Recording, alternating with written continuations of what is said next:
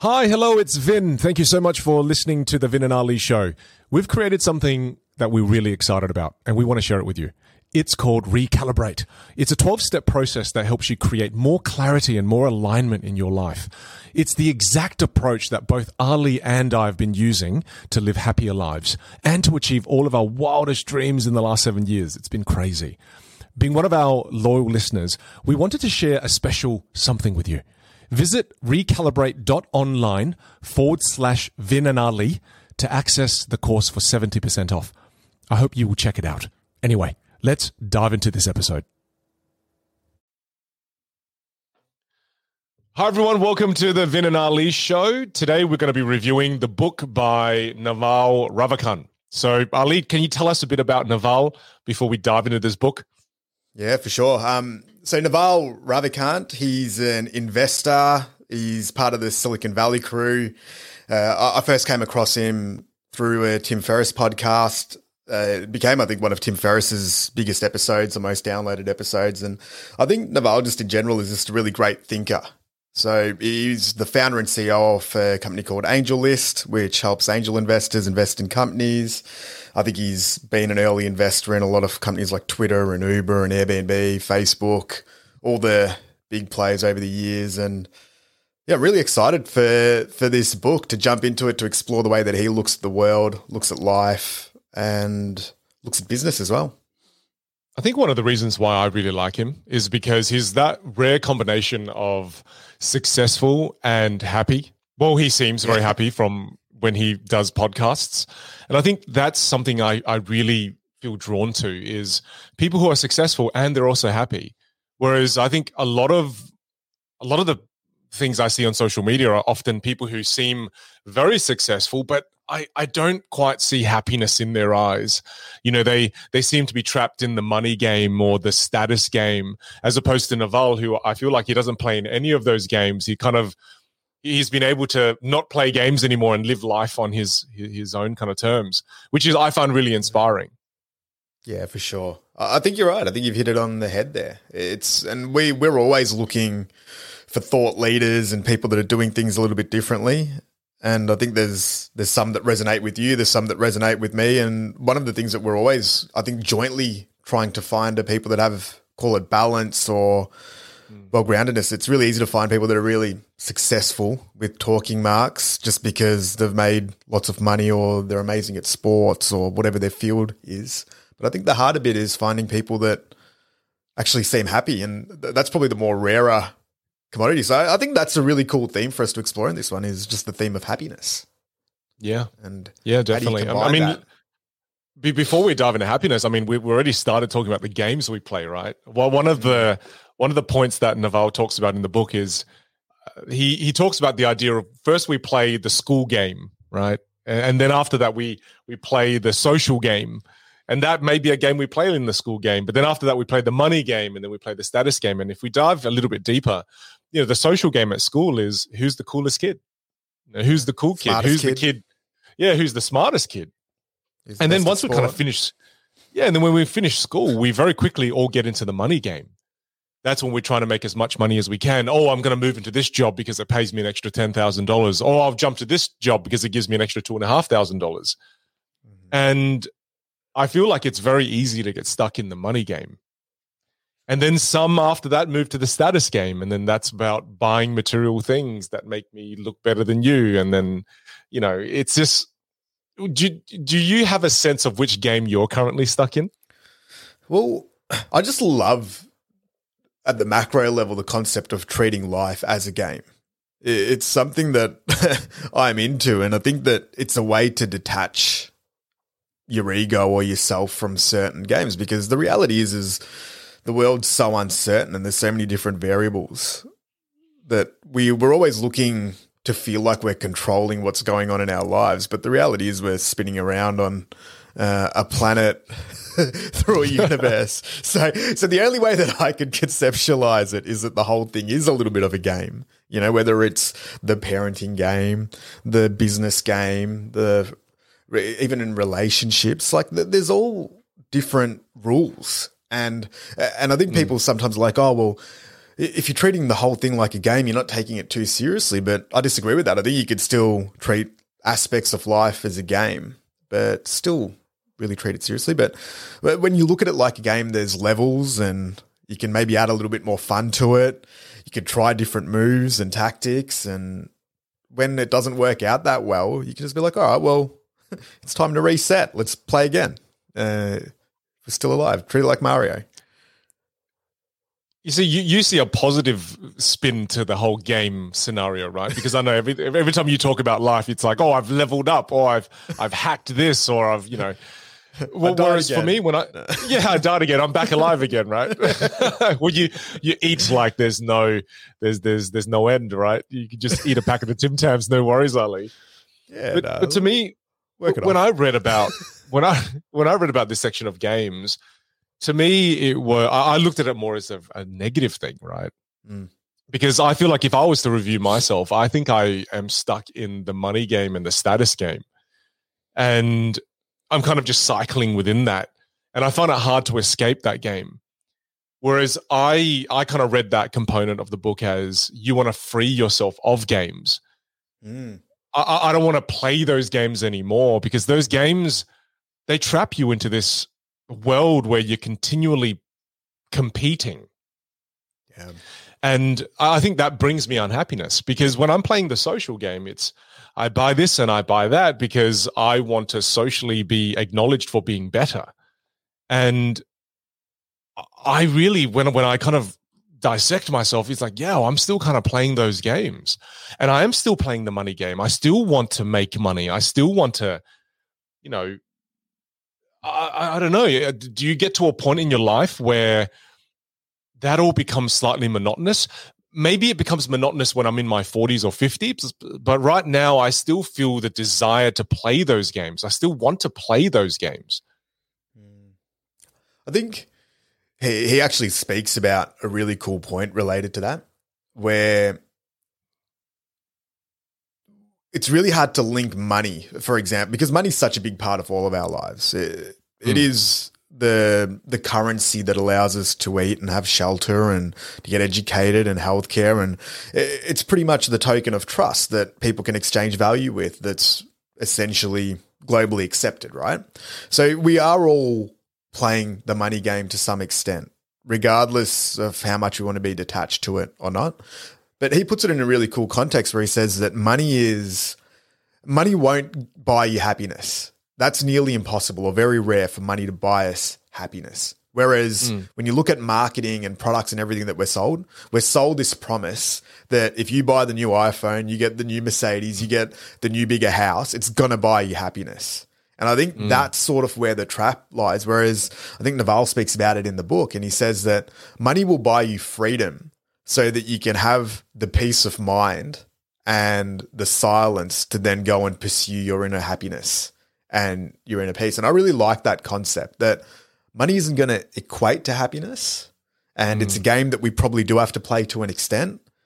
But for us to have a level of freedom, I think for a lot of people, you either need to completely detach yourself from the material world, which is like becoming a monk or um, going down that type of path, or you have to potentially maybe get to a point of, say, financial or monetary freedom where you can then go and pursue other aspects of yourself. So th- that's my view on it.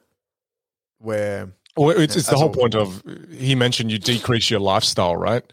You yeah. lower your lifestyle so that you you have a very low burn rate. That way, you don't need to make as much money, which kind of means you can stop focusing and playing on the money game so much.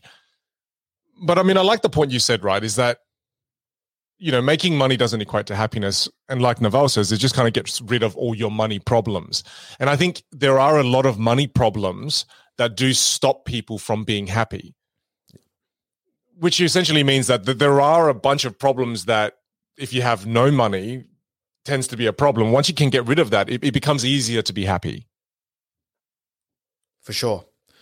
For sure. I, I think looking at it even um, and maybe there's a way conceptually to look at it where happiness is something that's externally driven, whereas money and say material things are required to operate in the external world, but both are important. I don't know if that's too abstract, yeah. but uh, it, like what we always say, it's a little bit of both. Where Mm. if you're worried about paying your next mortgage payment or your electricity being cut off, got to be pretty hard to sit there and meditate and journal and get into some zen zone, right? I think there's there's a bit of conflict there, so maybe money uh, or a level off it, depending on the country you live in or the culture that you're part of or the society that you're part of, is required. Because I think then the other part of that is comparison is the biggest thing that mm. happens with money. Like and I remember when I graduated uni and you're going into your first job, but every time it would always come up like, oh, well, what's your salary at that place? What do they pay? Yeah, like it's always a measurement stick. Or how Yeah. much was your house? Like, like so, money is always related to these things. Everything that we share on Instagram, like you look at Instagram, the whole thing is based on people taking photos at places that probably cost a With little bit of money, and yeah, with Yeah. stuff and things and experiences and all of it. So, really Well, tricky. Well, I mean, I'm trying to think of Topic. why is the money game so. Why are so many people drawn to it? And I think you're right. It's because of that fallacy, right? It's that when you have lots of this stuff that money can buy, then you will be extremely happy. And I I think another reason why it can be a trap is because university, high school, everything grooms us to be good at the money game. And when you're winning at a game, it becomes addictive, right? We, we enjoy games that we're able to win. And as we're a, as we get better at it, we become more and more addicted to it. I think that's just an, another layer of addiction there. It's because you know if you're out there and you've currently got a job and you're making money, well, it means you're kind of winning at that money game. You you you you're, you're playing well at it, and that just that's what keeps you going is when you can play play it well. I think he has a quote in there, and he says, "You you, play stupid games, you get stupid results." and I don't know whether a money game is a stupid game, but I think there's aspects when you were saying it before. There's games that we play in our lives. Like if I'm if I'm trying to eat a whole box of Tim Tams, that's probably a stupid game, and the result's going to be relatively stupid. But it'll be so enjoyable while you're doing it. I just did a, I just I showed one of my clients in uh, in Seattle last week. I filmed a video for them on how to do a Tim Tam Slam, Oh, and he he he did it with his family. He's like, dude, this is the best thing I've ever done. And uh, yeah, and while I'm filming the video, I had to do a Tim Tam Slam, and like, oh, dude, I did like four of them. It was so good. Oh, you just you just broke Seattle. Once this spreads and everyone's slapping Well- Tim Tams, well, we, we should have like a people- video or a link to, to what we're talking yeah, about. definitely. No, I mean, if you don't know what a Tim Tam Slam is, just YouTube Tim Tam Slam and get yourself a box of Tim Tams and just do four of them, and life will change as a result. Four's four's the upper limit. I think. I think yeah, well, I think no, I think two, two more. to three is sustainable, like on a regular basis. That's what I found. No. just for for That practical is not advice. sustainable. that is not sustainable on a regular basis, dude. I think I think That was my just- lockdown diet you're talking about. Yeah, at least three steps to great nutrition. Um, intermittent Look, I- fasting, then Tim Tams. Yeah, Tim Tams. a few push-ups, douse yourself. and then a McDonald's, then a cold shower, and then Wim Hof breathing. then a short walk, and then and then sleep. and rinse and repeat, baby. I hope uh, somebody Uh, you know, was but- writing that down. Uh, uh, what would what would be really annoying is if you did all of that and then you're still just ripped. That would be Oh, amazing. I Everyone am would hate you. What are you talking about? But you're only ripped on the inside. On the outside, you're not. well, One look, pack is I- good. I, Oh. I, I'm gonna I'm gonna bring us back to the idea of the well the idea of games. Whether you're playing the Tim Tam game or the lying to yourself game, like the game Ali is playing. yeah, I, I I feel like I'm at a point in my life now where I am getting slightly sick of the games that I'm playing, and it's trying to understand that whether and I, I, I don't think it's about no longer playing games because I think you're right. There is an element of games are fun, but it's if you play the same game for too long, it does get boring. And I don't think I'm at a point where I can just not play games anymore because I do acknowledge as well that I just don't like playing the current games. I, I want to play different games. Which which brings me to the point of what uh, what Naval talks about, and he talks about wealth. You know, th- there's the idea of wealth, and then there's the idea of you know money, and then status, right? And he talks about how most of people are just accumulating more money, they're not accumulating more wealth. Because I think the more wealth you have, the more freedom you have then to not play games if you don't want to, or you can choose to play different games as opposed to just a money game or wealth game. But you need wealth first. Yeah. And uh, and what's your view? So when you're when you're talking about money and wealth, how do you differentiate that? Well, I think a lot of the times for me, money is just the accumulation of money and cash, right? Yeah. Whereas wealth is his definition is you own a part of a business and you're able to be making money while you sleep because you own equity in a business. Yeah. Now, my be, be, before I think maybe even three four years ago, when I used to think about wealth, I thought of it purely from in, in terms of just having lots of money. Mm. I, I, that's what I thought wealth was. I thought wealth was just how much money you have in your bank account. Whereas learning about wealth and understanding that I can just put a thousand dollars into the stock market and I own a small percentage of a company, that's wealth. Not actually having a bunch of cash. Whereas when I was growing up, wealth was all about how much money you had buried in your backyard, right? It was just, it was all about how much cash you had. So it was such a big paradigm shift for me when I learned this about three, four years ago. And then started to, oh, okay, I should invest my money. Then it actually is wealth. So that that changed. That helped me change the level of wealth I had in my life dramatically. Yeah.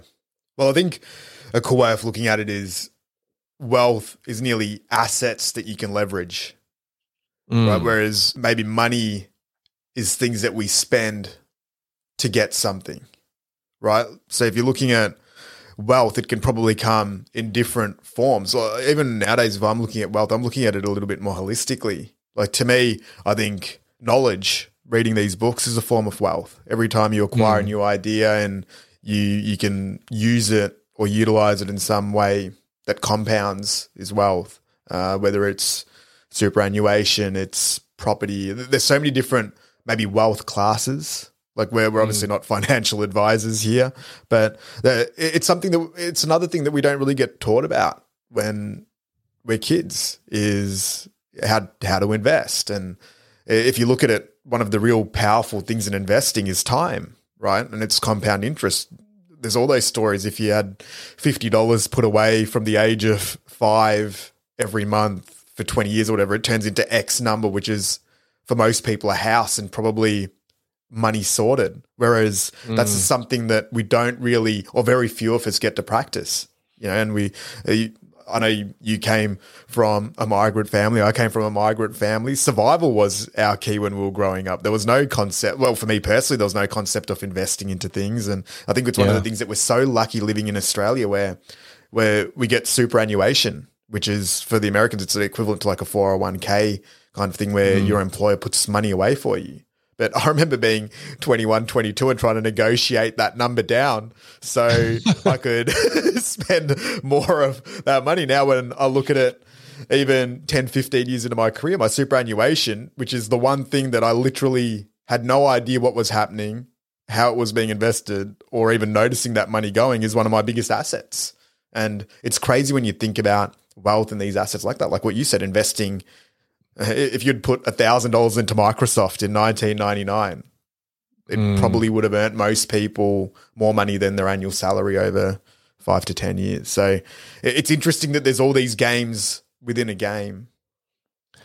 And and I love Definitely. how you brought that up, like the difference between money, which is maybe the token side of it, versus well, well, it's just an exchange of value, right? And yeah. and and for so long, I was focusing on the exchange of value. I was just focusing on making more of that.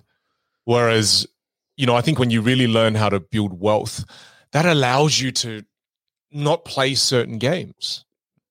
But I mean, but wealth I, know a lot of boring though. is like, it?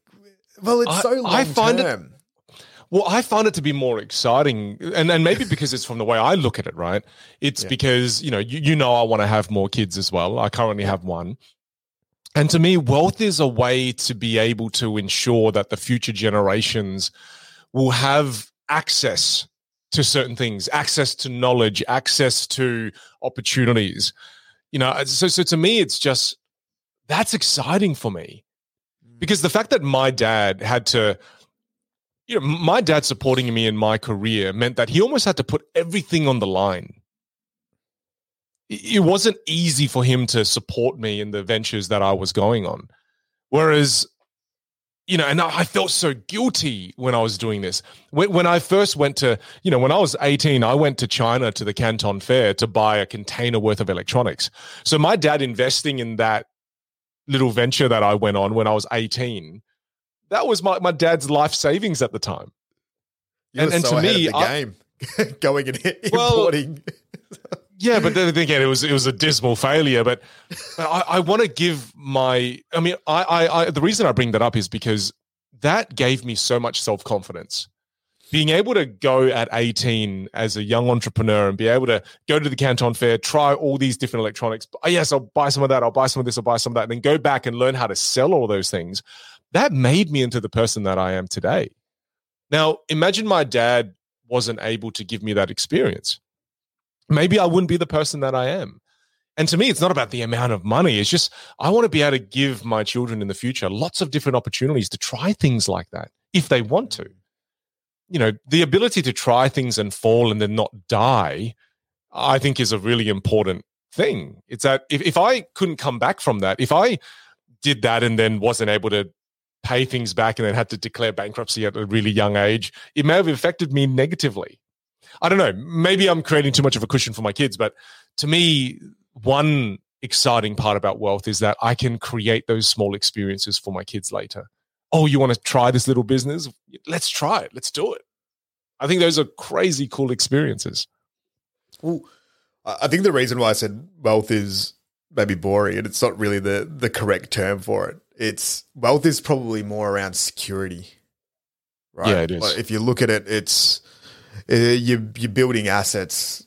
It, it, when we look at, I know I've got so many friends who have grandparents that bought houses 50, 60 years ago that yeah. to them would have been the equivalent of a failure where it was like, oh, we we just came to this country and we had to buy this house in this inner city suburb, you know, this suburb that was ten minutes out of the city or the good areas. And back then, that was them getting their start. But time worked in their favor in their favor and kept growing out. And now those houses are worth millions of dollars. So that that whole concept of planting the seed and letting it grow over a period of time it's it's important. So so maybe it's like always it's it's a bit of both. You need liquidity to some extent so that you can do things like cash out a little bit to give your kid money to go to China and buy a carton and container full of electronics, and then you, you need other things that maybe just sit there and just compound and keep growing over time. Yeah, I mean, I mean, I, th- I think that was concept. such a valuable. Well, it's a valuable lesson because it shifted my yeah. focus as well. It shifted yeah. my focus from as I'm going through this journey, how can I accumulate more wealth, not just money? And even when I do business with my friends, it's like, well, it's not just the amount of money I get from this project. It's how can I actually have uh, equity stake in what we're doing together. So it kind of changed my mindset a lot. I think it's a very valuable shift in mindset for a lot of people. Whereas otherwise, it's very easy to get caught up just playing the money game and just collecting more and more and more money. It's about putting some of that money to work, right? Learning effective ways to put that money to work so that so that over a long period of time, as that slow process takes its takes its time to to to build that wealth for you. Yeah, yeah, and and and I guess that's that that then is linked to the whole idea of compounding, right? Because he talks a lot about compounding, and I think everyone knows the idea of compounding interest and how that works and how that helps you build wealth over time. But what I found really interesting when he was talking about compounding was compounding in relationships. I never heard of anyone talk about the compounding interest that comes from relationships or the compounding benefits that come from relationships. And he and he brought something up where he said, if you're if you if you've worked with someone for 10 years and you're still working with them, that's a pretty good sign that that's a really rare relationship. And that's so true because uh, one of my videographers that works for me, Craig Gibbons, I thought of him immediately. Craig's been working with me since 2011, or just even earlier than that. And he's still working with me today in 2021. So that's an example of a relationship that's been 10 years in the making. And I trust him completely. And I was talking to one of my, my business partners where we have a business together. And he was telling me about, oh, I just brought this new person on and I feel like I don't trust them inside the business. I don't trust them to be giving their all. And and then I realized the value of a compounding interest of good friendships and, and good business partners. Because my mate is worrying about one of his employees, and that consumes so much of his time. He was telling me that that took up, you know, hours of his day just worrying whether this person is you know, working hard or are they being slack? And he was thinking, oh, should I put cameras in? But then I don't want to start getting caught up in that. And I thought, when's the last time I worried about Craig not working hard? I haven't thought about that probably for like nine years. and I just thought, wow, the the value of that is so powerful. And we've been able to he's helped me build an incredible speaking career. We're currently in production to create an online course wow, how important are friendships and relationships?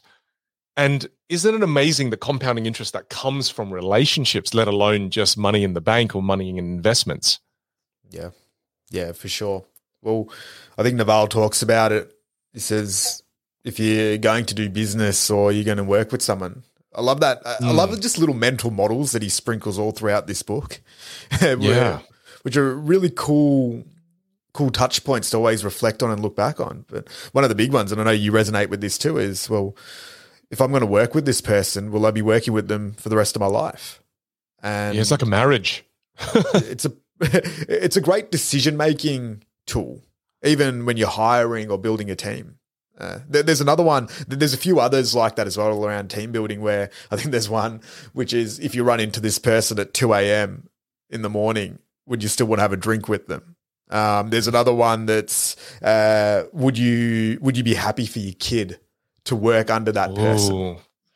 Right. So so that's you've got a, a couple one, right? of the, there, there's a couple of really cool ones that when you come right to the end of the interview process and all the skills boxes and everything else are ticked, asking those two or three questions gives you that good intuitive feeling maybe of all right well is this the person and you're right like the, what you're talking about with craig and uh, i've been lucky to have a couple of relationships like that in my working career too where they, they are really rare where you get to work with someone really closely for a five ten year period and and they're not always the easiest relationships because then you're balancing things like the closeness that you build up over time. You're balancing changing environments, changing requirements, skill sets, family circumstances, dreams and goals evolving. Like there's all these other bits and pieces. But that's why I think there's a beauty in working relationships or any relationships that last mm. over. I think anything, whether it's a business, a relationship, a game that you're playing, a career that you're in, if you can get to 20 years, it's oh, there's crazy. something special about that. Yeah. That's where I think you get the impact of compounding as well. Whereas well, I mean go ahead, Ali. Yeah, no, no. That was it. What well, were you saying? Well, the only the only reason I was going to bring that up is is simply because you know when we're talking about wealth, like you said, it, it's wealth of knowledge, it's wealth of finances, but then it's also wealth in friendships and wealth in good people that you get to be around. That's a form of wealth as well. And yep. you you gain a lot from that. You gain the good vibes, the positivity from that. Whereas it's it's very easy. Again, if you don't invest your time into good friendships or you know finding good colleagues and and and you don't invest in that area, I think you could have all the material wealth you want, but if you don't have that connection with the people around you, I don't know. Life can life can feel quite empty, right? I think that's that's such an important part of wealth as well.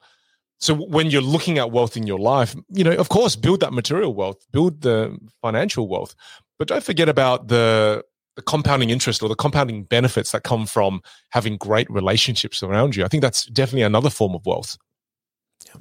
And I think this is this is why when we go back to the concept of happiness, why happiness is such a difficult yardstick to attain because you, you, you're looking at all the things that have to be ticked, right? essentially in call it modern society. It's like I need to love what I'm doing. I need to love who I'm doing it with. I need to have a great family life. I need to have an awesome partner to share that with. I need I need to be healthy and really fit. I've got to be in an awesome mindset because I'm meditating and waking up early in the morning. Like, there's a lot of boxes that you've got to yeah. tick here. so it, it's interesting how sometimes now it can get overwhelming as well because, yeah, there's and with all of the things that we've spoken about, there's a really cool positive side to it, but then there's there can also be a really, you know, uh, there's an opposite side to everything that's amazing. So, and then it's navigating through those things as well. That's why it's so powerful if you're not playing any games at all. Because if you're not playing the games, there's no check boxes that you have to check. Hey, I didn't meditate today. That's okay. Hey, I didn't it's journal okay. today. Or hey, I didn't do my cold shower today. Or hey, I didn't eat the right way today. It's just, I feel like when you're not plugged into those games, then you don't feel bad when you're not playing. Right. It's just, yeah, because you're right. It can get overwhelming. I remember watching a parody video. Someone sent me a parody video because I was telling one of my mates about, oh, the you know the benefits of you know doing Wim Hof breathing, and then he sent me this video that was just taking the piss out of people who do this yeah. stuff. People who just you know, yeah, I I get up so early. I woke up yesterday you know, and it's like it's all these just taking the piss on or the, you know yeah. this new era of doing all these different hacks. Oh, I love it. and I think uh, I think a part of it is uh, before you continue that one, it just reminds me of a meme that I saw recently, and they're like, yeah, blah blah blah's guide to success, and it was like, yeah, wake up at six a.m. Eat well, meditate, go for a run, go to the gym, work for three hours, make sure you use dad's $50 million that he gave you wisely. but that's so true. That's so true. It's whereas you know my dad's key to success when he was younger was you know wake up at six, go to your first job at the factory, get home at one, have a quick nap, go to your second job from two till fucking nine o'clock, ten o'clock at night. Next day, rinse and repeat. You know it's and eat whatever you bloody can that doesn't cost too much money it's I think it's it, when people come up with these are the steps for success or these are the things you should do if you want to become successful. I think what people don't realize is that they're writing it for themselves. Mm-hmm. And the formula you just gave is for you, and that's how you found success. Whereas for other people, they have to find their own formula. So I think anytime I see anything like this, I just remember in my head, these are some of the steps that can help me, but they may yeah. not be the right steps for me right now in my era of life. Whereas that you're right, that's the that's the steps for someone who's maybe they built a successful company already and then they are Naval, people like Naval, or they are the Tim Ferrisses of the world who can afford to do these things. Whereas just, you know, take it with a take it with a bit of salt, right? It's it's that or they got the $50 million check. You just got to remember do what works for you. And I think that the other thing is if some days you miss out on some of these steps, it's it's okay. You know, yeah, it's not for sure. It's not so bad. Like, oh, I'm going to have the worst day now because I didn't do A, B, and C. Oh, and that's a trap that can happen. Like even people, I know so many people that exercise, and if they miss their their workout, yeah. or people that drink coffee, they miss their morning coffee. It's like, oh, just I can't turn on until I have my morning coffee. Like no, but that one's real. That one's real though. That one's real. that one's real. Because yeah, yeah it's real. I've got mine right here. So it, without this, I wouldn't have been able to do this podcast. It's, but I think it, it goes to the other concept of attachment. It's really yeah. easy to get attached to anything. Yeah, even things that are good for us. And when that attachment becomes unhealthy or it starts having an adverse effect, I think it's just it's important to reset and be like, all right, well, like, because you can get into the habit of putting so much pressure on the things that you mm. do. It's like, oh, well, if I if I work for six hours straight, I will get a good result. Whereas the world doesn't always operate like that. Or if I go for an hour and a half workout or a two hour workout today, I'm obviously going to get healthier. But yeah, you could also get injured.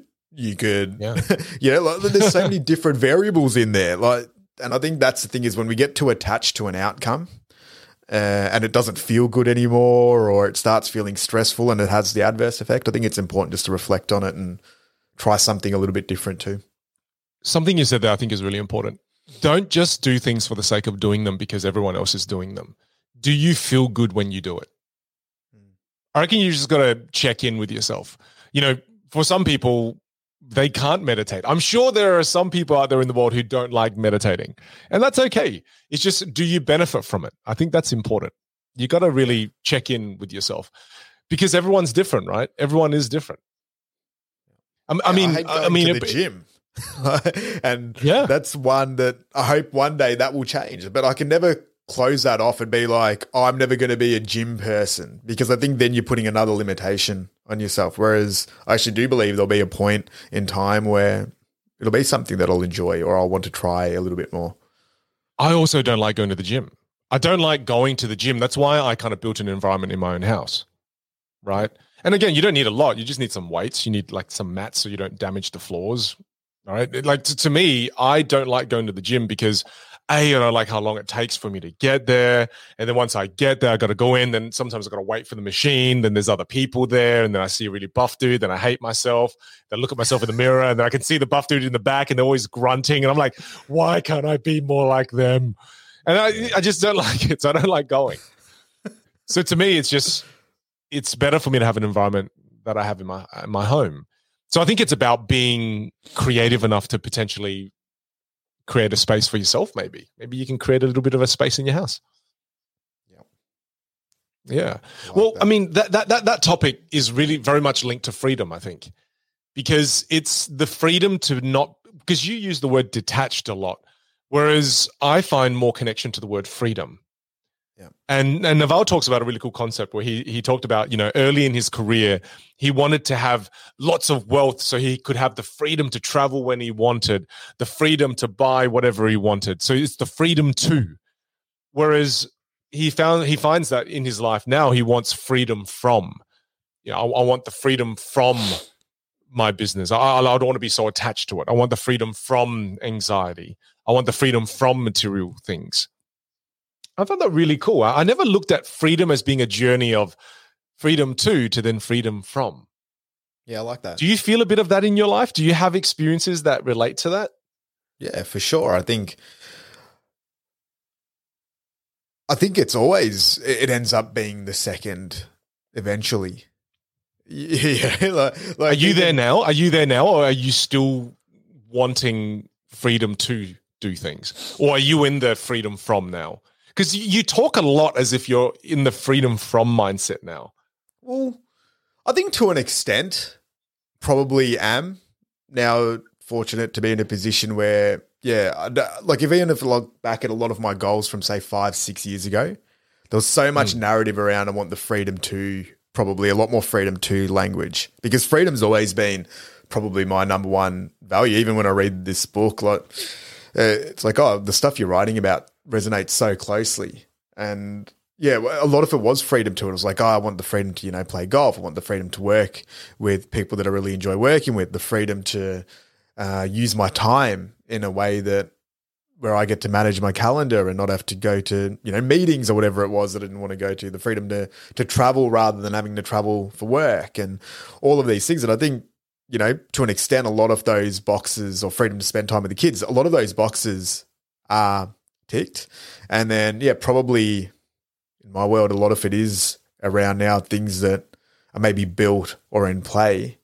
Probably some of it is freedom from because you can get too attached to it.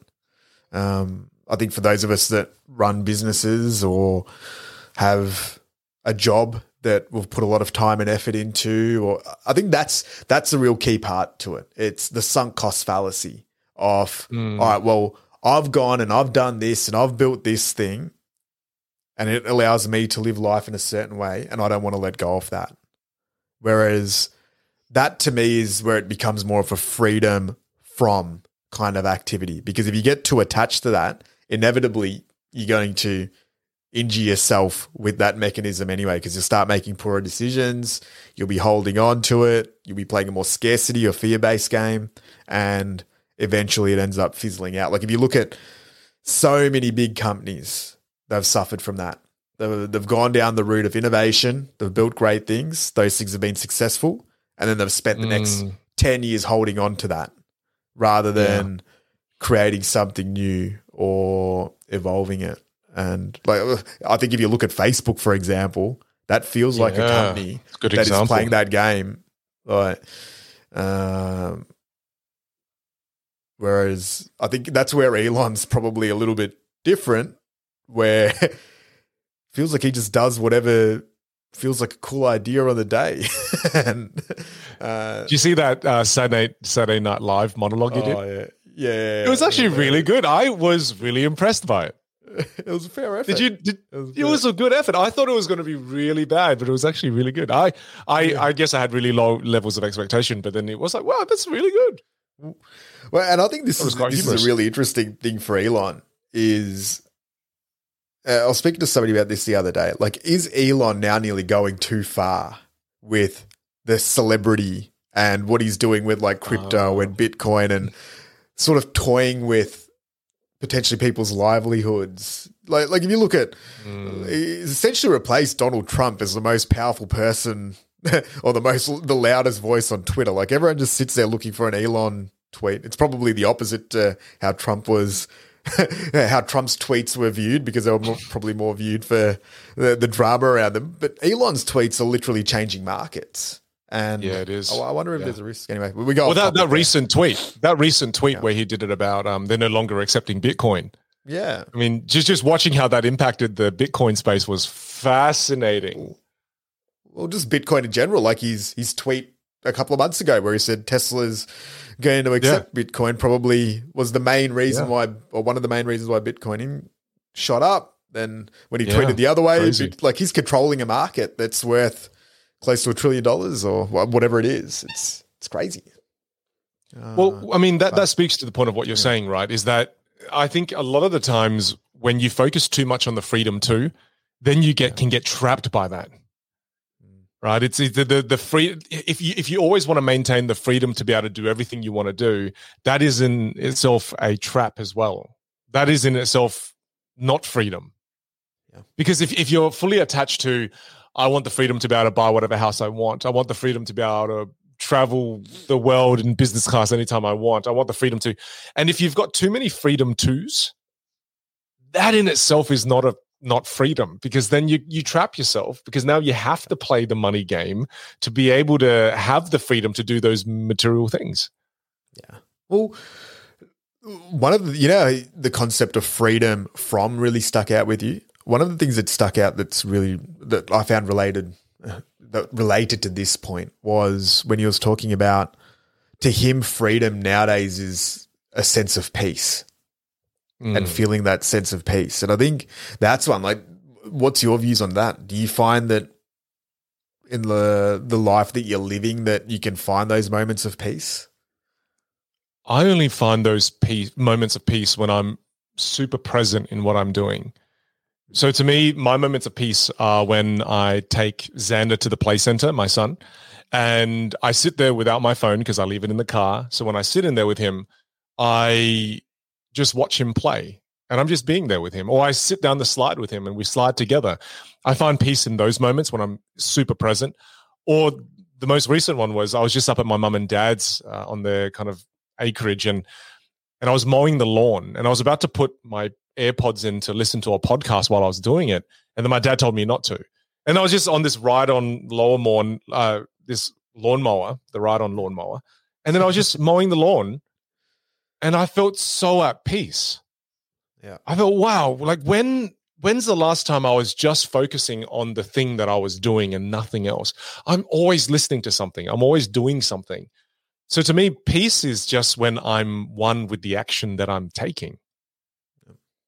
And all I'm thinking about is the thing that I'm doing, and all I'm doing is the thing that I'm doing. And and that that connection makes me feel very peaceful in my mind. And I definitely don't have enough of that in my life for sure. I, I think uh, what you just hit on there, like listing real examples, like a cool exercise for people listening might be write down five to 10 things that bring you peace and try to oh. schedule them in. Scary if you're saying five to 10 things because I just named two and I think I just completed my list. uh, you'll have more. Like I'm sure when you're on the toilet, you get ten minutes to yourself. That's no, a peaceful moment. no, I don't. No, dude. when? I'm on the toilet, I'm probably watching a YouTube video or two, or I'm You're doing working. something. yeah, no, I'm not working. I'm generally not working. I'm generally just You're doing a toilet keynote. time. a virtual keynote. Anything's possible. Bloop. Oh man, no. oh, far out. That's Oh awesome. no, it's just it was just you just made me think of something that was funny. I was I this morning I was spending time in the studio uh, here in, in the studio you see now. I was uh, recording an online course and then I did this really good stretch of content and then a fart escaped and I was like, no. I don't know why. I was that. just no, I just it was really weird. Maybe it's a sign of getting old because I was moving around a lot. I was, you know, really engaging in my body language. And then all of a sudden it was just like, and then what you got to realize is I was like, no. And uh Yeah, So Craig, Craig- Craig, please, mate, if you're listening to this, please send me some of that footage and let's Oh, distribute that as wide as we can. no, I, I I reshot it, so he won't even be able to have that footage, but I re I refilmed it. But yeah, it was it was just crazy. It was um it was a quite a funny moment I had here in my studio by myself. That's awesome. So we Well- went from peace well, look, to I- farting. That's brilliant. I Well, like it. I think that's so important, though. You're right. Find ways where you can find more of that peace because when you have that peace, you have freedom from the noise of life. You have freedom from the anxiety that you might feel when you're thinking too much about the future. I think it's it, it's really, I think it's actually really important to find those moments where you can experience that peace. What about you? When do you feel peace? Yeah, well, uh, just when you were talking about that, I think that's one of the things where things like journaling and meditating or exercising, you know, the the big ones that are the buzz buzz remedies Oh. these days. I do not can- feel peace when I'm exercising. Yeah. But, but uh, there's something in that, though, I think, where to me, quieting down the mind is a really important exercise that I've had to practice a lot over the last Mm. five to 10 years, just because yeah. I, I can now get to the point where I could be, I've got greater awareness of when is this just monkey mind just being, you know, going off on its own tangent, or are these proper thoughts that need to be looked at and acted upon? And I think that that is, it's really hard to get into a point of peacefulness when the Mm. monkey mind's just dominating. Now, there's different techniques to get rid of the monkey mind. Um, people will have their own that they use, but that is such an important one, and it's so hard to stop it because it's like a like a water slide, a hamster wheel that just keeps going, and then to slow it down takes a lot of conscious effort and work. I think Mm. for for most people. So that to me is just nearly like the conditions of doing this exercise is getting into a position where you can quieten down your mind a little bit in some shape or form. And then yeah, for me it's it's it's the same things, the simple things. Like I think when we're doing something with people that we love, like our family and you're present, for sure. I think that that for most people would be the number one. Yeah. Where or when they're you- doing something they enjoy. I mean, what one of one of my photographer friends, uh, his name's also Craig. He loves doing things with his hands, and in his spare Yeah. time, he makes knives. Yeah. And he he was telling me, oh, when I when I do this, you know, when I'm working with my hands, it's just time melts and fades away, and I I find myself not even thinking. I'm just all that I'm doing is the doing. There's no thinking almost. I thought, Yeah. wow, that is so cool. I want to, sure. would love to Yeah. find something like that. Yeah, and, and maybe let's just keep going through like a little bit of list of stuff because I think that's good. Maybe might even generate ideas for people where, like I don't know, a couple for me are things like just walking to my local cafe, having a coffee. It's Yeah, you love that, don't you? Uh, that's one of my favorite things. Playing a round of golf is a pretty big one because, again, the funniest thing that I think you hit on before was it. It seems like places where you can find peace, the Mm. phone isn't an active Yeah. part in that For activity. sure. Like, For sure. like the phone. Well, well, it's it's like this. I'll give you another example. You know how we've got the light feature on our phone. Mm. So so now your phone's become a torch. It's become a camera. It's become an emailing device. It's become a calendar. It's become everything. And as a result of that, it kind of embeds itself into your life in every single way possible. So I remember the other night I went out to start a fire, Uh, just to do a little bonfire. And I was like, oh, I need, I need a light. And I was like, no, damn you, phone. I'm going to go find something that's just a torch. That's not actually a phone. So I had to consciously make that decision in my head to leave the phone behind and find uh, just the torch. Like, because hey, if Siri, I bring that phone where's out, the torch, Siri. but the, the, the thing is, I, I have to so consciously now eliminate it from my everyday tasks. I mean, the next thing, if, if, if this can be a knife as well, that's it. You're just going to carry it everywhere because now it now it's my license, now it's my credit cards, now it's everything, right? So it's so hard. I have to consciously now go, no, no, no. I'm just going to bring my credit cards with me again. I'm going to bring my licenses with me again, so I can actually find opportunities to leave that at home. Because I think, I think, and I think most people who listen to this won't disagree with me that this is a huge problem that the more and more convenient the phone becomes, the more and more it embeds itself into your everyday life. And then when I went out to do the fire that night, I had a torch, and then all of a sudden I was able to completely disconnect. Yeah. It's it's a really tough one on the phone because it's so crazy. Well, and it's been a problem like for me for use years. It, it yeah. It's like it nearly needs. You know, when we drive a car, there's rules, yeah, and you need a license it's like we nearly need like a phone license or the equivalent of it just for our own safety. Yeah. It needs like well, your insanity. Belt. It needs yeah. airbags. it needs all these things where like the phone just turns off after it knows that it's not serving you in the way well, that it I think, should be. But I think it's definitely beneficial for our lives, but we, we need these blocks of times throughout the day where we're not using our phone. It's like one of the reasons I'll feel rejuvenated after even doing this talk with you, Ali, is that – I didn't go to my phone. Yeah. It's going to be a block of an hour or two hours where I didn't go to my phone. I'm going to feel great as a result of it. I think one of the most pragmatic ways you can help yourself find more peace, or you can begin the process of finding peace, is to find a couple of hours a day where you can just block out and just not have your phone. A couple of cool little tips and challenges as well is using the screen time app on your phone. Mm. So, so, since yeah. we're on this topic, just because I know this is one that we've both kind of practiced a little bit, but might as well share yeah. some of the the tools we use. But there, there's things like you can look at if you've got an iPhone, and I'm sure Android phones would have the same thing, where there's a screen time app, and try to challenge yourself. So if you're on your phone on an average of eight hours a day, see if you can reduce that to five hours a day, or re- make some sort of reduction goal on that. There's also another one where it's the number of pickups it gives you that. I know on iPhone it gives you the number of pickups in that screen time app. And I remember mine was at like 60 or 70 or 80 or something like that a day. So I'm like, all right, I want to maximize, I want to make sure that the maximum number of pickups I'd have a day would be 30. And wow, I remember doing that's that. elite if you can get it to 30. For, Damn. Yeah, it was pretty hard. And then sometimes like you'd bump the phone or something and it'd turn on and count as a pickup. No. Like, no. I want it back. And then you're like pick it up again. It's like, there's another one. It's like, no. Three back. But just oh, those, man. I think you can nearly gamify using some of the tools in the phone to help you reduce it less. I know one that we use that I use a little bit is do not disturb. And then mm. that's an awesome function because you can just set it so you only receive calls from people that are in your favorites. So mm. there's no mm no interruptions. And if it really is an emergency, people can call your phone twice and then it mm. just will go through too.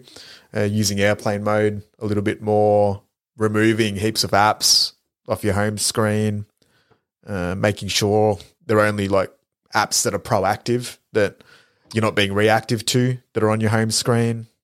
I mean, one that you told me was the removal of the notifications was oh, yeah, huge.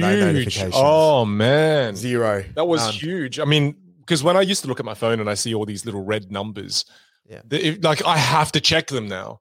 Whereas now, when I look at my phone, none of my apps have any of those red notifications. None. So then I only look at it when I think of it. You know, oh, I, maybe I should check my emails this morning instead of it telling me to do it. I'm kind of being more intentional. That was a game changer for me. And and that's the thing is like every single app is gamified to to yeah, mess with this. It's really similar to, like, to the pokies because it plays mm. on I can't remember the exact theory, but it's like random reward theory, which is the mm. thing that mm. we're really looking for. And we need that dopamine hit. So it's the same reason why people will spend five hours at the pokies is pressing a button. Like logically, there's no reason that that's a good game, but mm. it does go to a deeper part of our brain that loves that concept of having to take very little action we'd get some sort of treat reward. And I don't think anything's mastered it like what the phone has for mm. us. Well, I mean, I'm I'm I'm being more like this is, you know, that's a part of my mental health, right? And I'm becoming more and more conscious of this to the point where I'm prioritizing it a lot now. And I mean, it just brings me to something that I remember reading in Naval's book where he says, you know, his priority of his his his sequence of priority is first his physical health, mm. then his mental health, then his spiritual health, then his family, then his businesses, etc. And I thought, wow, he is the first three priorities. Whereas when you ask most people, what's your first priority? Most people will probably say their children. Yep. And that was a shifter for me because it made me go, wow, I need to prioritize myself more, first of all. And three of the, you know, the top priorities are actually just me. And and it's funny how it's physical, mental, spiritual, then family. And I just found that sequence to be really interesting. And and it made me kind of reevaluate my, you know, mental health and and my spiritual health and my physical health. Because, you know, I'm trying to create for myself now hobbies that are more you know it's freedom in, in a sense freedom from technology freedom from noise and and like i think you know one of mine is camping you, you, you probably don't know this but i'm actually getting a custom trailer built. Yeah, sure and it's going to be like a is, have i told you that uh, nah, but I, I, think ages ago you oh. were talking about looking into it, but I didn't know that you'd now progressed. Dude, yeah, I'm in the process of designing it now, and it's That's this awesome. custom trailer where it's a trailer you can hook onto any car, and then like on the bottom there's going to be like a slide out kitchen. There's going to be a refrigerator awesome. you can pull out. Then you you lift it up and you pull this thing down. It's like a bench table, and then on top you put like a a, a uh, rooftop tent. It's going to be amazing. But to me, I'm trying to create.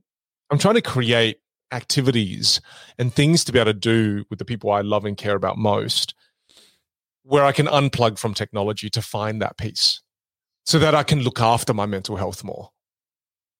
And now I think I have to just become more aware of when I start to feel that burnout coming on, or when I start to feel that kind of, oh, my mind is so cluttered that I have options like that to be able to go to. Whereas before, my go to move would have been just push through it. I didn't have an outlet to find that peace. I didn't, and I didn't prioritize my my mental health. I definitely didn't prioritize that at all. And you know, all my physical health. Yeah, like, and we see it all the time where you'll see somebody that's really stressed, or you can tell that probably isn't looking after those three aspects that well. Mm. But they'll have the narrative that everything that they're doing is for somebody else. And yeah. there's, I think people feel that sense of like, yeah, people feel that sense, you know, we call it martyrdom nearly because anyone who's speaking to that person can tell that, well, yeah, that's awesome. It's really noble and admirable that you're you're thinking about other people, but we can still clearly see that you're not in that space. You know, so uh, it's nearly the analogy of I'm going to be really angry and frustrated and worked up, but then I'm going to go be an awesome parent. Like how there's a conflict yeah. there where if you don't look after, and people sometimes like, you know, the, I think the risk to the other side is it can be perceived as being selfish. You know, if you take time out for yourself mm. and you do all those things, self care, whatever. But I, I personally am just a massive believer that if if you're not in the best place that you can be, it's going to be really hard to be good for the external world and everyone around you. So taking that time just to reset and recalibrate and to refresh to me it's nearly it's one of the non-negotiables. Here's another thought. You know we're talking a lot about for ourselves as well which i think is very important. I've been thinking a lot about this but also for my wife as well Peiwen. and since about two three weeks ago i started you know talking to her more about oh how about you know we plan you know, we do a lot of family stuff together, but how about we plan some daddy and Xander days where I get to take Xander out for three, four hours and you can just have time to yourself. So she has the freedom from her child, you know, and that, that, mm. that I can tell you now has made her so much happier.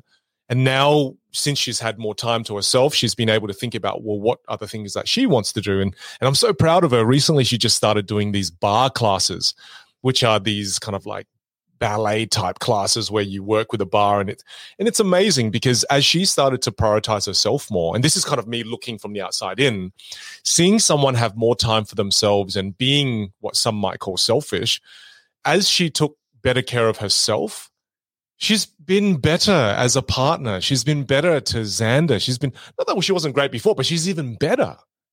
And I just thought, wow, from the outside looking in, just seeing that instead of from an internal point of view, but from an external point of view was really inspiring. And then now she's like, oh, I want to do the barre class twice a week, maybe three where I can. And then you can start to see where, ah, that's what happens to people when they don't look after themselves after a while, is that they just fall apart. They now aren't motivated. They now don't want to exercise. Now they don't want to, you know, they, they just completely fall victim to this, you know, just always drawn to the phone, for example. That's the result of what happens when we don't look after ourselves. For sure. And it reminded me of something that Chantel and I did maybe, oh, it would have been three, four years ago. And I think it's something that can happen with a lot of couples because, you know, we're, we're quite different. We like doing different things. And, and what happens, I think, when you've been in a relationship for a while is you start trading you know, and it nearly becomes a scarcity game where it's like, well, you know, you can't go out and do that because I can't go and do this. Or, and I think that's mm. a really common thing. You know, it's like, well, no, no, you can't go do that Pilates class because I couldn't go and play golf or whatever it was, right? Like, and I just remember having that conversation with so many friends where it's like, yeah, you know, you've got to get tokens up and tickets up so I can go and do this activity. I remember Chantel and I sitting there one day and we're like, well, what if we just did both? You know, and why don't we do all of it rather than having to diminish the other person yeah. to feel like we're making some trade and we're allowing the other person to do this thing? Like, let's live our lives so that they're aligned with who we are and let's start doing all of it. We'll we'll figure it out. And one of the things because early on that was a little bit tricky one of the things that we did we were like oh well there might be 10 things that we want to do. Let's just pick three each. I'm sure we can figure out a way to do three mm. each to start with. And then you get into the habit and then the same thing happened for us like what you're talking about where it's like oh well wow i just did that and i got really happy. Now i like you more I just did that. Mm. I, I, feel free and I got happier. And, and then it's like, well, let's do more. Like, what else do you want to go do? Like, it starts nearly becoming its own little reward cycle because there's no yeah. like fear and, or scarcity associated with it. So I think that's a, yeah, that was a really cool thing that you brought up. It was a nice reminder. I think. Well, it's just, want to it's self care for ourselves and it's self care for those we love. And then the more we encourage those around us to look after themselves and, and have time for self care, the better they're going to be with you, the better they're going to be with themselves. And just everyone wins, right? It's it's a win win win win scenario. Yeah, yeah. I, I, I love this other quote that that Naval talked about, where he said, "You know, the hardest thing is not doing what you want; it's knowing what you want." And I bring that up because when I was spending time with Xander, when I spend time on my own and I'm just kind of spending my own time thinking, how often do we take time out to think about what we want? I think we we kind of assume that we should know what we want. That that it's a thing that it's it's of course you know what you want, it's you. But I don't think that's true. You know, it's actually really hard to know what you want. And, and I bring this up again as well because we've had a couple of chats about what you know what's next for us, yeah. what's next for you what are we doing in our next period of life? And it's actually really hard yeah. to think about what's next. Well, I don't know if this is the same for you, but I've found, you know, we are talking earlier about the freedom to. Mm. To me, they were always like from a goal setting perspective. I think it's a lot easier to set goals when you want freedom too. But what I'm finding yes. now is Ooh, so true when we get more towards freedom from, it gets harder to set goals because the freedom from goals. Well, just newer things to like to take action on because so many of those things are ticked. Like I, I sometimes find myself like, am I just creating goals just for the sake of having something to yeah. focus on, rather than say this. than being an actual inner desire? Because a lot of those boxes are ticked. But then the the flip side off that is boredom, and that nearly you start getting a feeling of lack of purpose nearly if you're not doing enough. You know, so that was when you were mentioning that before, and you're like, oh well, maybe is the key not playing any games at all. I actually don't think it is. I think yeah, I get bored. Yeah, you get too bored because then it's that I think so. It's maybe a cycle. Like I remember you and me speaking about this when we were together last time, and we were saying that it's it's a bit of both. Like we need to fill our cups, and then we need to empty them, and then you fill mm. them, and then empty them, and that's kind of the cycle. Well, but well, it's it's, it's like, let's, let's use the gaming analogy. We'll use the gaming analogy, right? You you can't play games all day. Otherwise, you'd lose your damn mind and your eyes would get sore. And then, you know, so it's, it's about learning how to play games and then not play at all. And then tomorrow play again, right? So if you if you kind of take that analogy, it's like don't play games all day. Play games for a good solid three, four hours, have a good time. Play different games. Maybe leave that game and then go play another game. But then also have a period where you're not playing at all. So it's the ability to switch games and it's the ability to switch off the gaming console. I think those are the key skills we need to learn. First of all, like you said, it's about choosing what game, having clarity on what games you want to play. I think that's hard as well. Yeah. But then also, then it's also designing the game. Yeah. Because well, it is. you can you can play games and then you can finish them and you can clock them. But then it's really and creating your own design, game yeah, well, or like finding another game that you really love. Like if you you go back just to the video game analogy, like we we game a little bit, and mm. I can think back over the last ten or twenty years. There's probably five games that I really really loved playing. Wow, you I can name five. I can I can name like three at most. Fifty, right? Like which which, which one? Which one are for you? Which which which are your favorite games? Oh, I, I, love the I love the Assassin's Creed games. Okay, when when they first yeah, Vikings out, was they good. were they were like the first couple of those were awesome. Uh, what else? I always love sports games, so I love games like FIFA and NBA, uh, Grand Theft Auto, all those. Oh yeah, Rockstar Classic. games are always good. but anyway, we digress. We go into a gaming. And just, just, just in case those those of you who are curious, mine are League of Legends, World of Warcraft, and Zelda: Breath of the Wildfire. That's awesome. Two of them yeah, are really big those, online. That suits you. Yeah. You love playing yeah. the being out there with the people. yeah, well, I mean, I think a really cool point of clarity that I just got from us talking about this is that it's about well first of all it's choosing what games you want to play and hopefully you're playing a game you want to play because i think the worst thing is being in a game you don't want to play i mean imagine playing a game that you hate so so for me it'd be imagine i was playing a game like animal crossing oh man. Everyone told me that was such a good game. I played it for a bit. I was like oh this is hell. I hate this game. So imagine getting stuck in a game that you hate. I, I think the first thing to do is well try your best to get out of that game and play a game you actually want to play. But then it's about having a variety of games as well.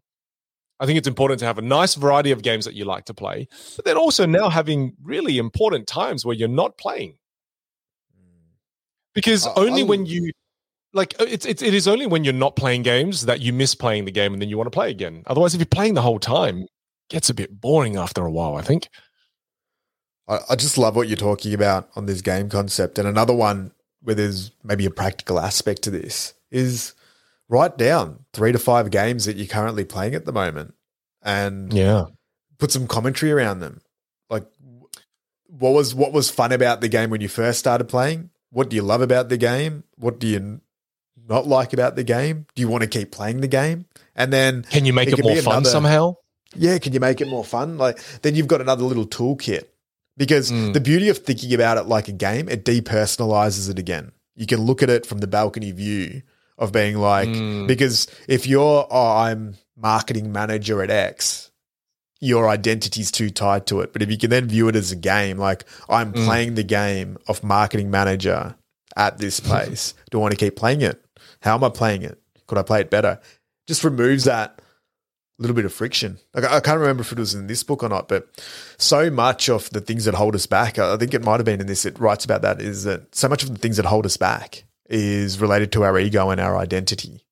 It's really mm. hard to make good objective decisions that are based in reality when you're too connected to it and you're wishing for something to be a certain way. But this happens uh, in the business world all the time where it's like, oh, yeah, post pandemic, I'll just wish for it to get back to this way. Or you you just like, if a couple of things go that, and the reality is, is that there's something right now in the real world that might not be ready to accept or acknowledge and to reflect on. So, a real key part of that is detaching from it. That's why advisors and people that are external sometimes are so important because they can help you see mm. things a little bit more objectively too. And when you kind of see it as a game, it allows you to have more fun with it too. Uh, an example I can give everyone is, you know, one of the games I'm currently playing is I'm I'm playing the online course game. I'm going to start playing yeah. that game. Well, currently playing. I'm in production of an online course right now, and I remember going into the game being very serious about it. I was like, oh, you know, I can't wait to get this. This is a very important piece of the puzzle for me right now. And I got a bit too serious. And and and I remember Craig called me out and just said, hey man, dude, you should you should have a bit more fun with it.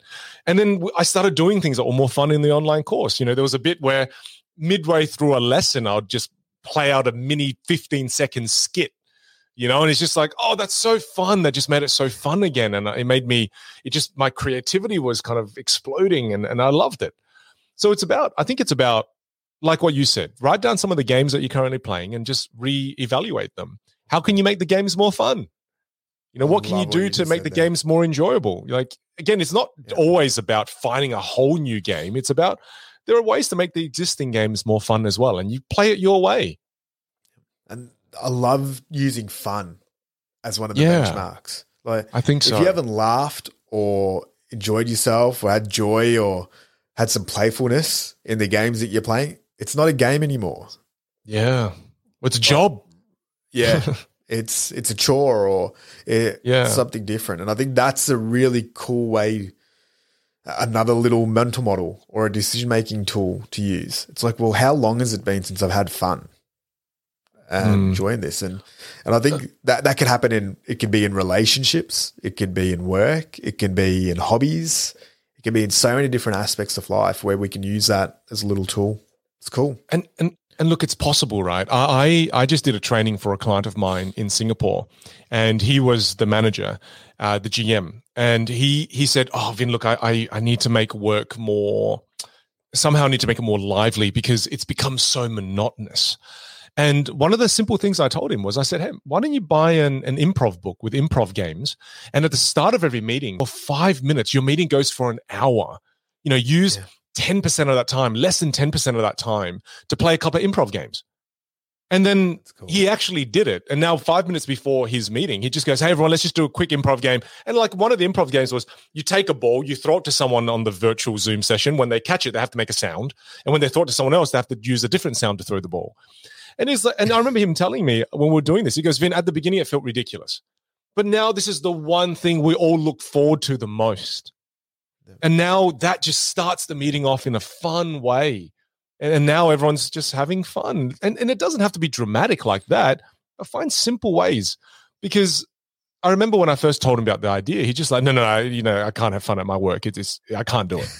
you can, you absolutely can. It's just maybe you've you're so ingrained in doing this a certain way that it's it's stopped your ability to think outside of the the box now. It's it's, it's so possible to have fun. Yeah, well, especially in workplaces, it feels like, especially if the venture or the business isn't succeeding, it's nearly the culture becomes of mm, one really where serious. you can't be perceived to be having fun because mm, the business isn't winning. Whereas I actually think that they they compound each other, and the less fun everyone's having, having the the more stressed they are.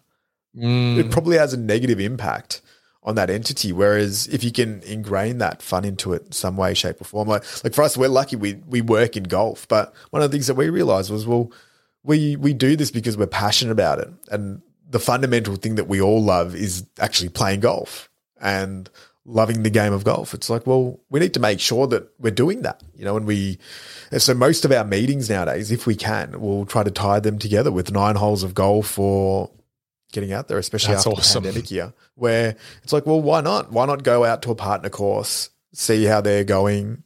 You can tick so many more boxes rather than meeting in a room or doing that because at the end of the day, just chatting and then the beautiful thing about that as well is, you know, as you do things like this, or as one of my clients starts doing this as a GM, you're making yourself more unique as an individual as well. Yeah. I mean, how many people can you name right now that has fun while they work? Yeah. And I think the more fun you can introduce, and I love the idea of fun so much because this is something that Naval talks about as well, is that when you can turn your work into play, no one else can compete with you. No. Well, even even from a management perspective, you don't really have to do too much conventional management.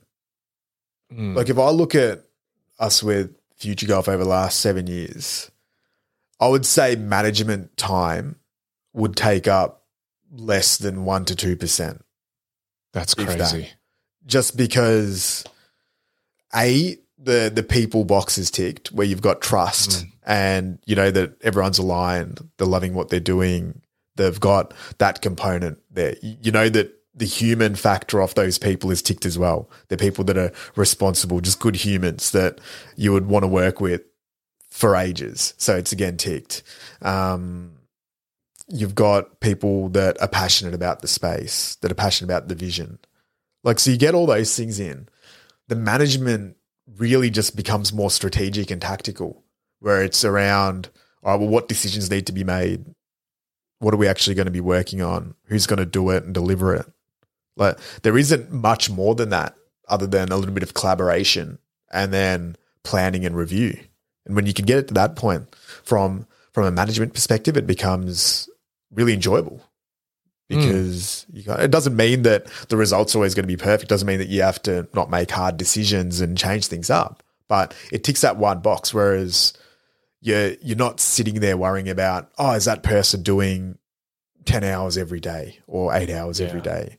Is that person yeah. working on what they're meant to be working on? Is that person fully engaged or are they looking for another job right now? Like it's, I think it can offset some of those those boxes. Well, it just goes again to show the importance of fun and play, right? Because if people are having fun and they're playing, they're less likely to be looking for that other job. They're less likely to be slacking off because they're enjoying what they're doing. So again, I just think it, it really does push the point of the importance of play and and you know find maybe it's even important for you to write down ways to have more fun in the way that you work i mean for me definitely i mean one of the benchmarks that i put into the online course now is how fun was the course yeah. you know how fun was it even in my virtual classes I, I, I throw people to breakout rooms and i push them out of their comfort zones to have fun because to me like you mentioned earlier ali i think it should be a a stat that we track. It's funny. I took my son to. Uh, I'm currently shopping around for schools, and we're going to different schools and doing school tours.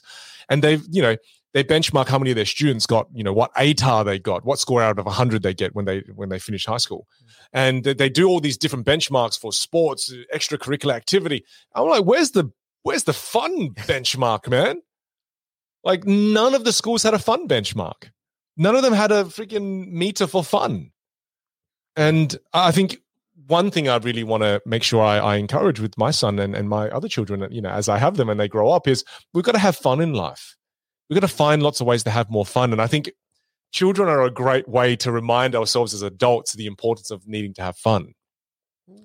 Because I, I, I just want to bring back to my point before that the more fun you have and the more you play, the more that I play in my online course, the more unique this online course will be. And I believe the more successful it will be mm. because so little people give themselves permission to play. And in a way, that's that's so so many people don't give themselves permissions to, to, to be themselves. And the more you play, the more you're willing to be yourself. I think the more unique become, the, more unique you become, and then the more valuable you become as a result. Yeah, for sure. Well, you just made me think of something. Over the weekend, we had a really awesome family sort of weekend. Um, Sunday's all about Marcel, my son's soccer, and he's really getting into that. It's still early in the season, but we're now getting to know a lot of the other parents and all of that. So, so we, he played his match in the morning, and then after the match, one of the the other dads he had like ten tickets to an A League game, which is Australia's like professional soccer league to, to go to the mm. game. And and then so the boys went, the three of us dads we went down to the game and they just had an awesome day out. And then we got home and then we're sitting in the car and Marcel looks at me, he's like, Why can't why can't every day just be like that? you know, like why why do I have to go to school tomorrow? That's beautiful. And like oh. learn stuff and then do things that I don't want when I know that I just want to play soccer every day. I want to just hang out with my friends. I want to have fun. I want to spend time with you and then do all these things. And I was sitting there and I'm like, I don't have I've no answer. Really, I've got no good answer. I've got like the normal answer that I can give you, which is essentially just because, well, everyone goes to school and you have to go to school, and that's just the way the world is. like there, there's, but there, there, was no answer that could offset because I could see how much fun he had that day, mm. and he was right. Like, why, why can't every day be like that. But I think we we nearly train ourselves over time. And then he asked, like, I heard him this morning asking my wife a question. He's like, why isn't school like kinder? Kinder was way more fun. And she's like, do you realize wow. you'd actually spend more time at kinder than you do at school? He's like, no, I didn't even realize that because I was having so much more fun because we're just playing and we're doing activities and didn't have to learn like certain things that are just prescribed for for no reason. So I think that there's something interesting there in the way that you know, I'm not saying that school isn't important. I'm obviously a big fan of education. I think that education overall is amazing. And the way that it's set up, it's a difficult thing to do as a, a well, system it, anyway. It, but it's something that needs to be innovated. I know that's for sure. Well, it's a system like a that's six, old. Seven year old that go to school, like I they know. go to this institution for 30 well, hours a week, 40 hours a week, learning things that they don't really have context around why they're learning it. It's weird. Do you know what you just made me think of? You made me think of imagine there was a kid that people were willing to, you know, this is going to sound weird, but you put them through an experiment, right? And you actually have them live a life where every day they just love what they do. going to sound weird. yeah. yeah, but you put it, no, but but imagine you put them into an experiment, and then every single day of their life up until they're 18 was a day like your son described. Yeah. A day where they're doing things with people they want, they absolutely love that, have a bunch of fun. Wonder if that would actually turn out to be amazing, or do they turn out to be like a complete deadbeat and and end up failing in life and not learning any of life's good skills? Here's my just, theory, and, and yeah. it really annoys Chantel, my wife, because she's a teacher. So I'm going to oh, be careful when I when I when I say this because she's obviously a very big believer of the system. Whereas mm. I always grew up like I, I struggled with school really badly. Like I could just never conceptualize the point of a lot of the things that were happening and mm. why we were learning them and why things were done a certain way. It's like, well, if if the goal is to educate us and to make us learn, I'm like, this isn't hitting the box.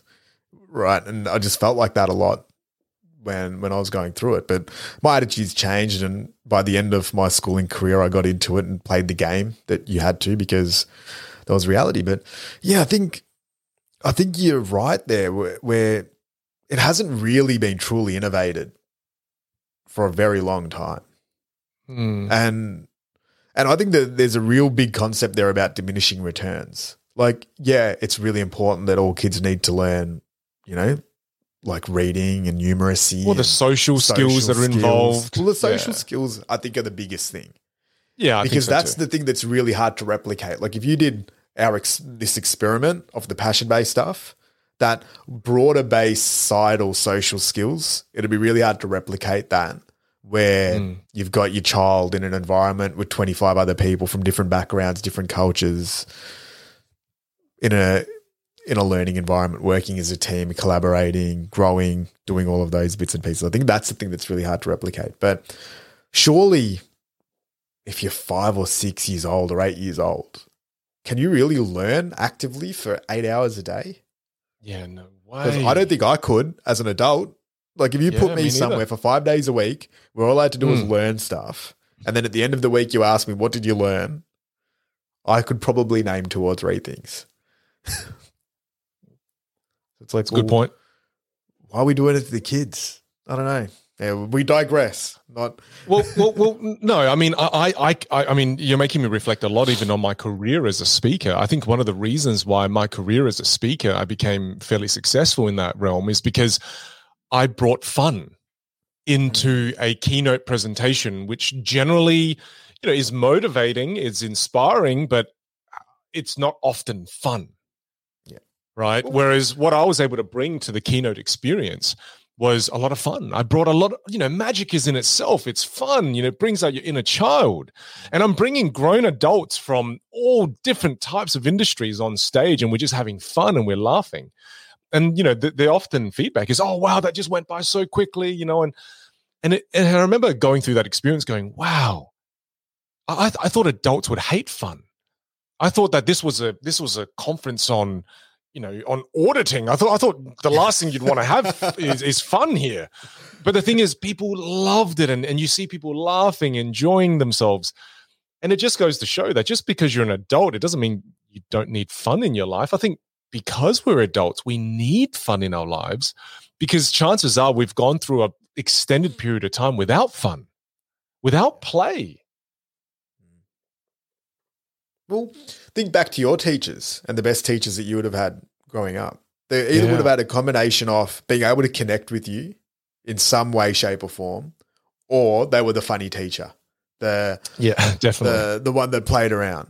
Yeah, like, mm. to me, I can only ever think of like a handful of teachers, and they either gave mm. me a mm. really profound life lesson that was aligned to me at that point in time, uh, but that was also based on a level of connection that we had because that trust was built, or they were just a blast to hang out with, and then you respected them because they brought that enjoyment into the learning environment. Like I do not remember. I'm sure I had a lot of really smart teachers. Don't remember mm. any of them.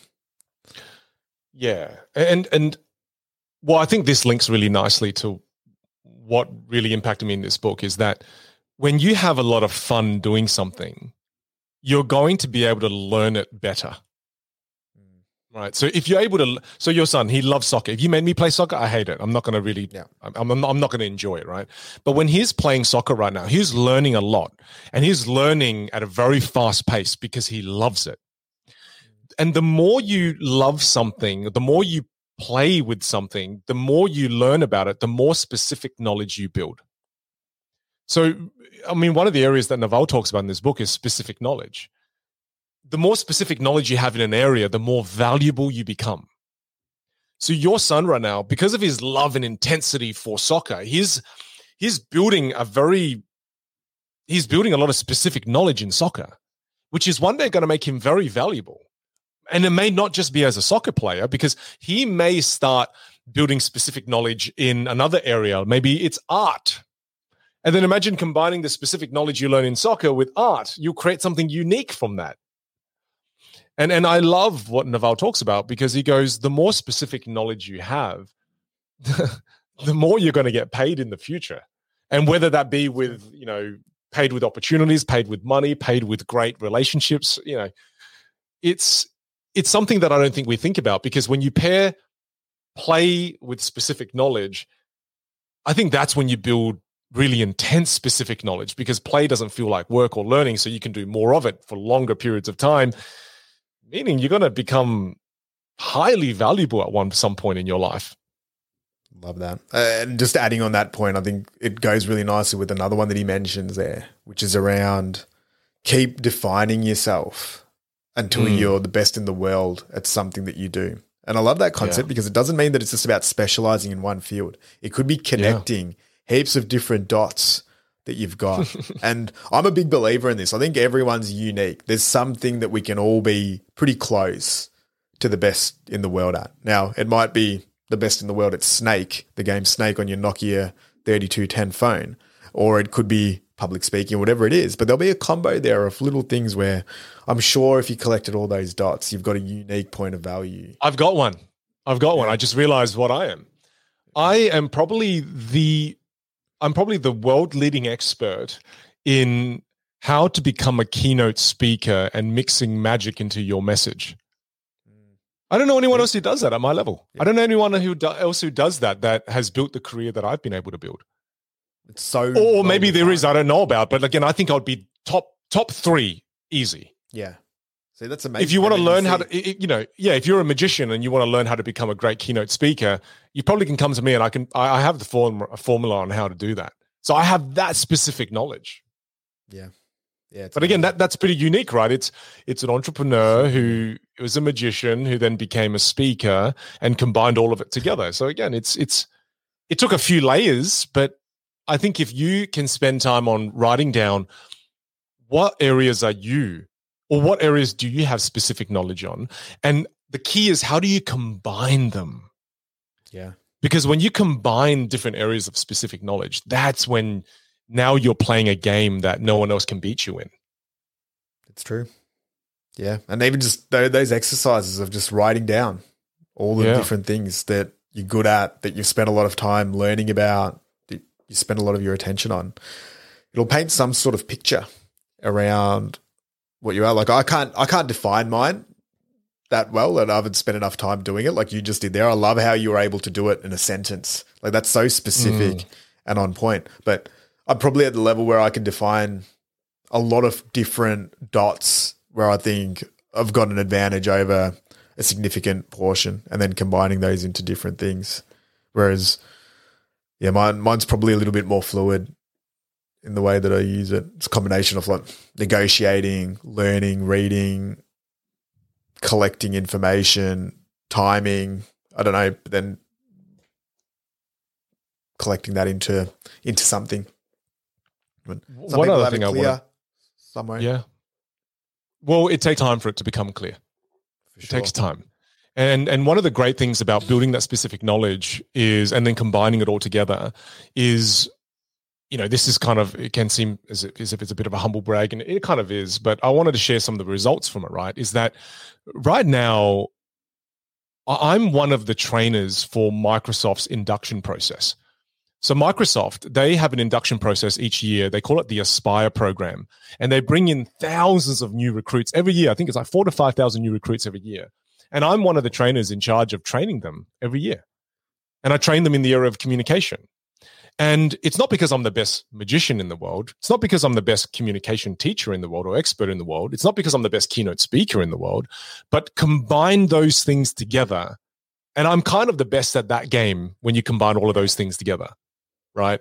And when you can build that kind of specific knowledge, specific knowledge, again, I'm, I'm training thousands of people around the world from South Australia, Adelaide. And when you think about a lot of the times, you know, when when other Australians hear about that, the fact that you're from Adelaide, they're like, "Oh, it's so sad. How boo-hoo, poor you. You're from Adelaide." You know, they kind of look down in Adelaide because they say, "Well, Adelaide doesn't have a lot of opportunity. It's not thriving like Melbourne. Doesn't have culture. Doesn't have good coffee." You know, and oh, you're not like at least Sydney, you have no York chip on your shoulder about this. you're, you're perfectly cool with it. no, I'm, doing, I'm, I'm not upset by it. I don't hate you. You know, but but it's um it's funny I say that I have a knife here as well. I'm not making any Adelaide jokes because I like I like a lot of people in Adelaide, but I yeah. do want to tease you right now, but I'm not. Well, yeah, you shouldn't. Mm, well, but, but but I say this because I, am able to do this from South Australia, despite you know some of the the the things that people think of, of South Australia, and I'm able to do it because when you are able to build that specific knowledge and you can become unique, it doesn't matter where you are, what postcode you're from, your background, it doesn't matter.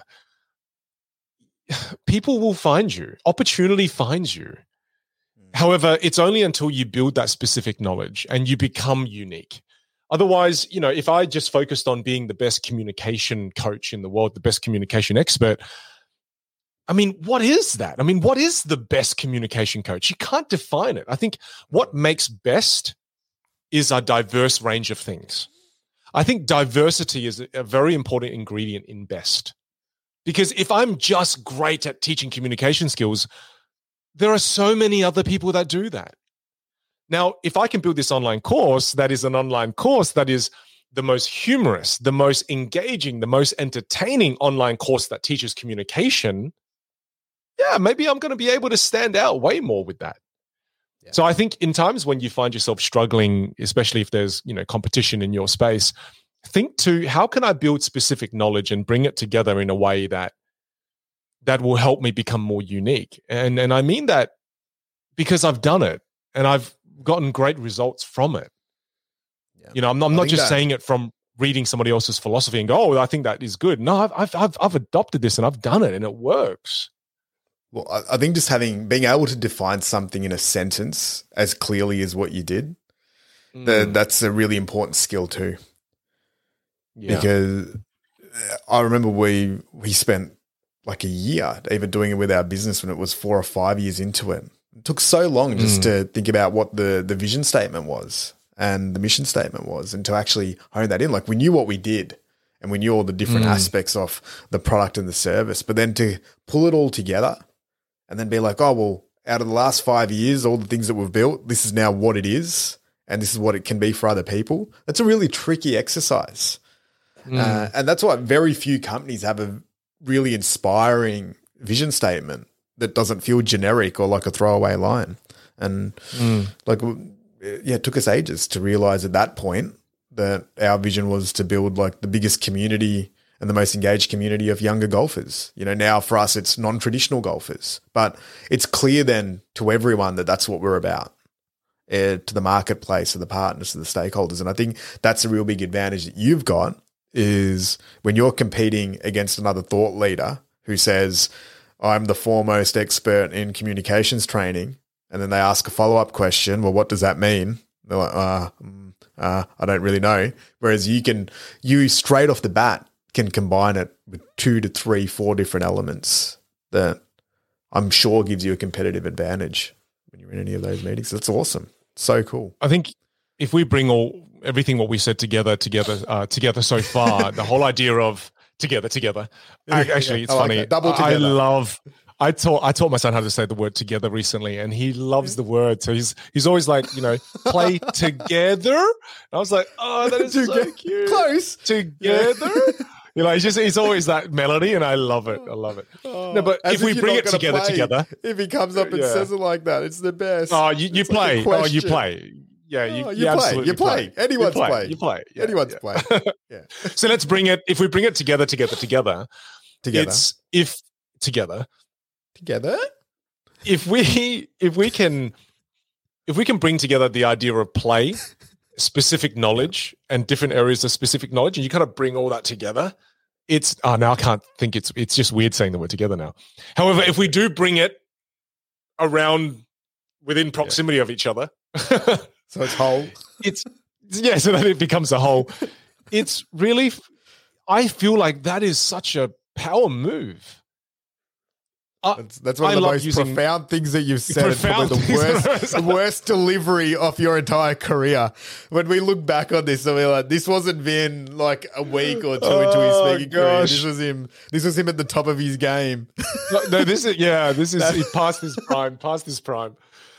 When, when, when, as I'm building this online course and I allow myself to play in it, far out, I'm having way more fun and I feel like I'm building a way more unique product. And I believe that when I launch the product, it's going to do so much better because I had fun and I was able to bring in different areas of specific knowledge. Uh, it's and such you won't care move. as much. You won't care as yeah. much about the external response to it because mm. internally you'll be like, "How much fun did Craig and I have building this thing?" Yeah, absolutely. yeah. Like, like, like that's going to be that'll be the bit that you'll look back on. And I think that's where it's so important. Like I think Naval says it as well, is when it doesn't feel like work and you do it mm. anyway, mm. that's when you're onto something. How does you know, how do how do other people others, compete against you? Yeah. Well, how how do other people compete against you when it feels like work to them, when they feel like they're grinding and you're over here just playing? Like, how frustrating would it be if you're competing against? I'm just trying to think about it in my own head. Imagine you're competing against someone. You're working your ass off, and you're doing the whole "I'm hustling for 16 hours a day," and then the other person's just over there just having fun. Yeah. Oh wow, I'd hate them so much. I'd be like, "Damn you!" Yeah. There's in world soccer football at the moment. There's for the last ten years, there's been two players that are pretty much universally at the top of the game. Like Cristiano Cristiano Ronaldo is one of them, and then the other one's mm-hmm. Lionel Messi. And the debate will rage on forever, like who's the greatest, and but two of the greatest players of the generation. And I was watching these interviews with other players talking about the two players, and every sentence it was like, well. Ronaldo is just amazing. He's the hardest worker. Like he's he's elite with the effort that he puts in. And then everyone else is like, Messi just does things that we've never seen before. Know, and then one of the players put it the best. He's like, Ronaldo's the best of the humans, and then Messi is not from this planet. And I'm like, that is the, the wow. greatest analogy. And I think Messi's got that thing where it's just kind of natural and he's it makes it like I'm sure he works really hard and he does the same things, but it makes it feel like he's just having fun. That he's got a playfulness to it, that he's got humility behind him and all of these things. Whereas and to the others that maybe watch it, they're just like, well, that's the most ridiculous thing that I've ever seen. Bring, bring Elon Musk back into the example. Often you hear people say that Elon Musk is an alien, that he's not from this yeah. world. And it's because he has fun. He's got the boring company. He's making flamethrowers and he's freaking making tunnels under the ground. And then he's got a SpaceX company. Then he makes electric cars and now he's doing stand up comedy, right? It's that I think when you see someone having fun and following their interests in a way that's playful, it kind of I think a lot of the times because we don't have much play in our lives, when we see other people playing, it, it, it pisses us off a little bit, you know? Yeah. Kind of like, oh, well, damn that person having fun. you know and then, then it's easy for us to just shit on those people and go oh you would you know they're not taking their job seriously yeah and it's so funny hey we, we kind of we, we go oh a, a, career or a profession always has to be serious and and look i think there are times of course where you have to be serious but there are times when you can play as well uh, another line from naval's book is that you, you can escape competition by being authentic you can escape competition by having fun i love that what what a great tool to be able to escape competition with. Instead of just I can beat my competition with price or you know improve the value proposition or what you can beat the competition by having more fun. I remember we went to a restaurant one night here in South Australia, and when we went to the restaurant, the staff were having fun with each other. You know, one waiter came out, poured the water for everyone, kind of accidentally spilt the water, and you know they immediately teased each other a little bit. And then it took a moment that could have upset the patrons to a moment where you notice them having fun and then now you're infected with the fun as well. Mm. No, it's just, yeah, you, you, you can really beat competition with being more you and having a little more fun. You know, I, I think this, I this, this, this, this, podcast for us is, it has to be multi episode. It can't just be one because I, I I have to go in and have lunch with my family now. But I don't want to I don't want to end this podcast. So can we do this as a multi episode? Let's do it as a to be continued. Why not? I to be continued one. let's do it. Well, uh, awesome let's uh, let's do it to be continued on this point of fun. We will connect this to the next episode, and I just don't want my wife to come out and and start shanking me before I end no. this episode. You've got a knife there though, so you've got some protection. I do. But, I, I, but she has a bigger knife. She yeah, has a bigger she'll come knife. In with, yeah. She'll come in with more. I know Paywen. She'll come in with more weapons, and then you'll be.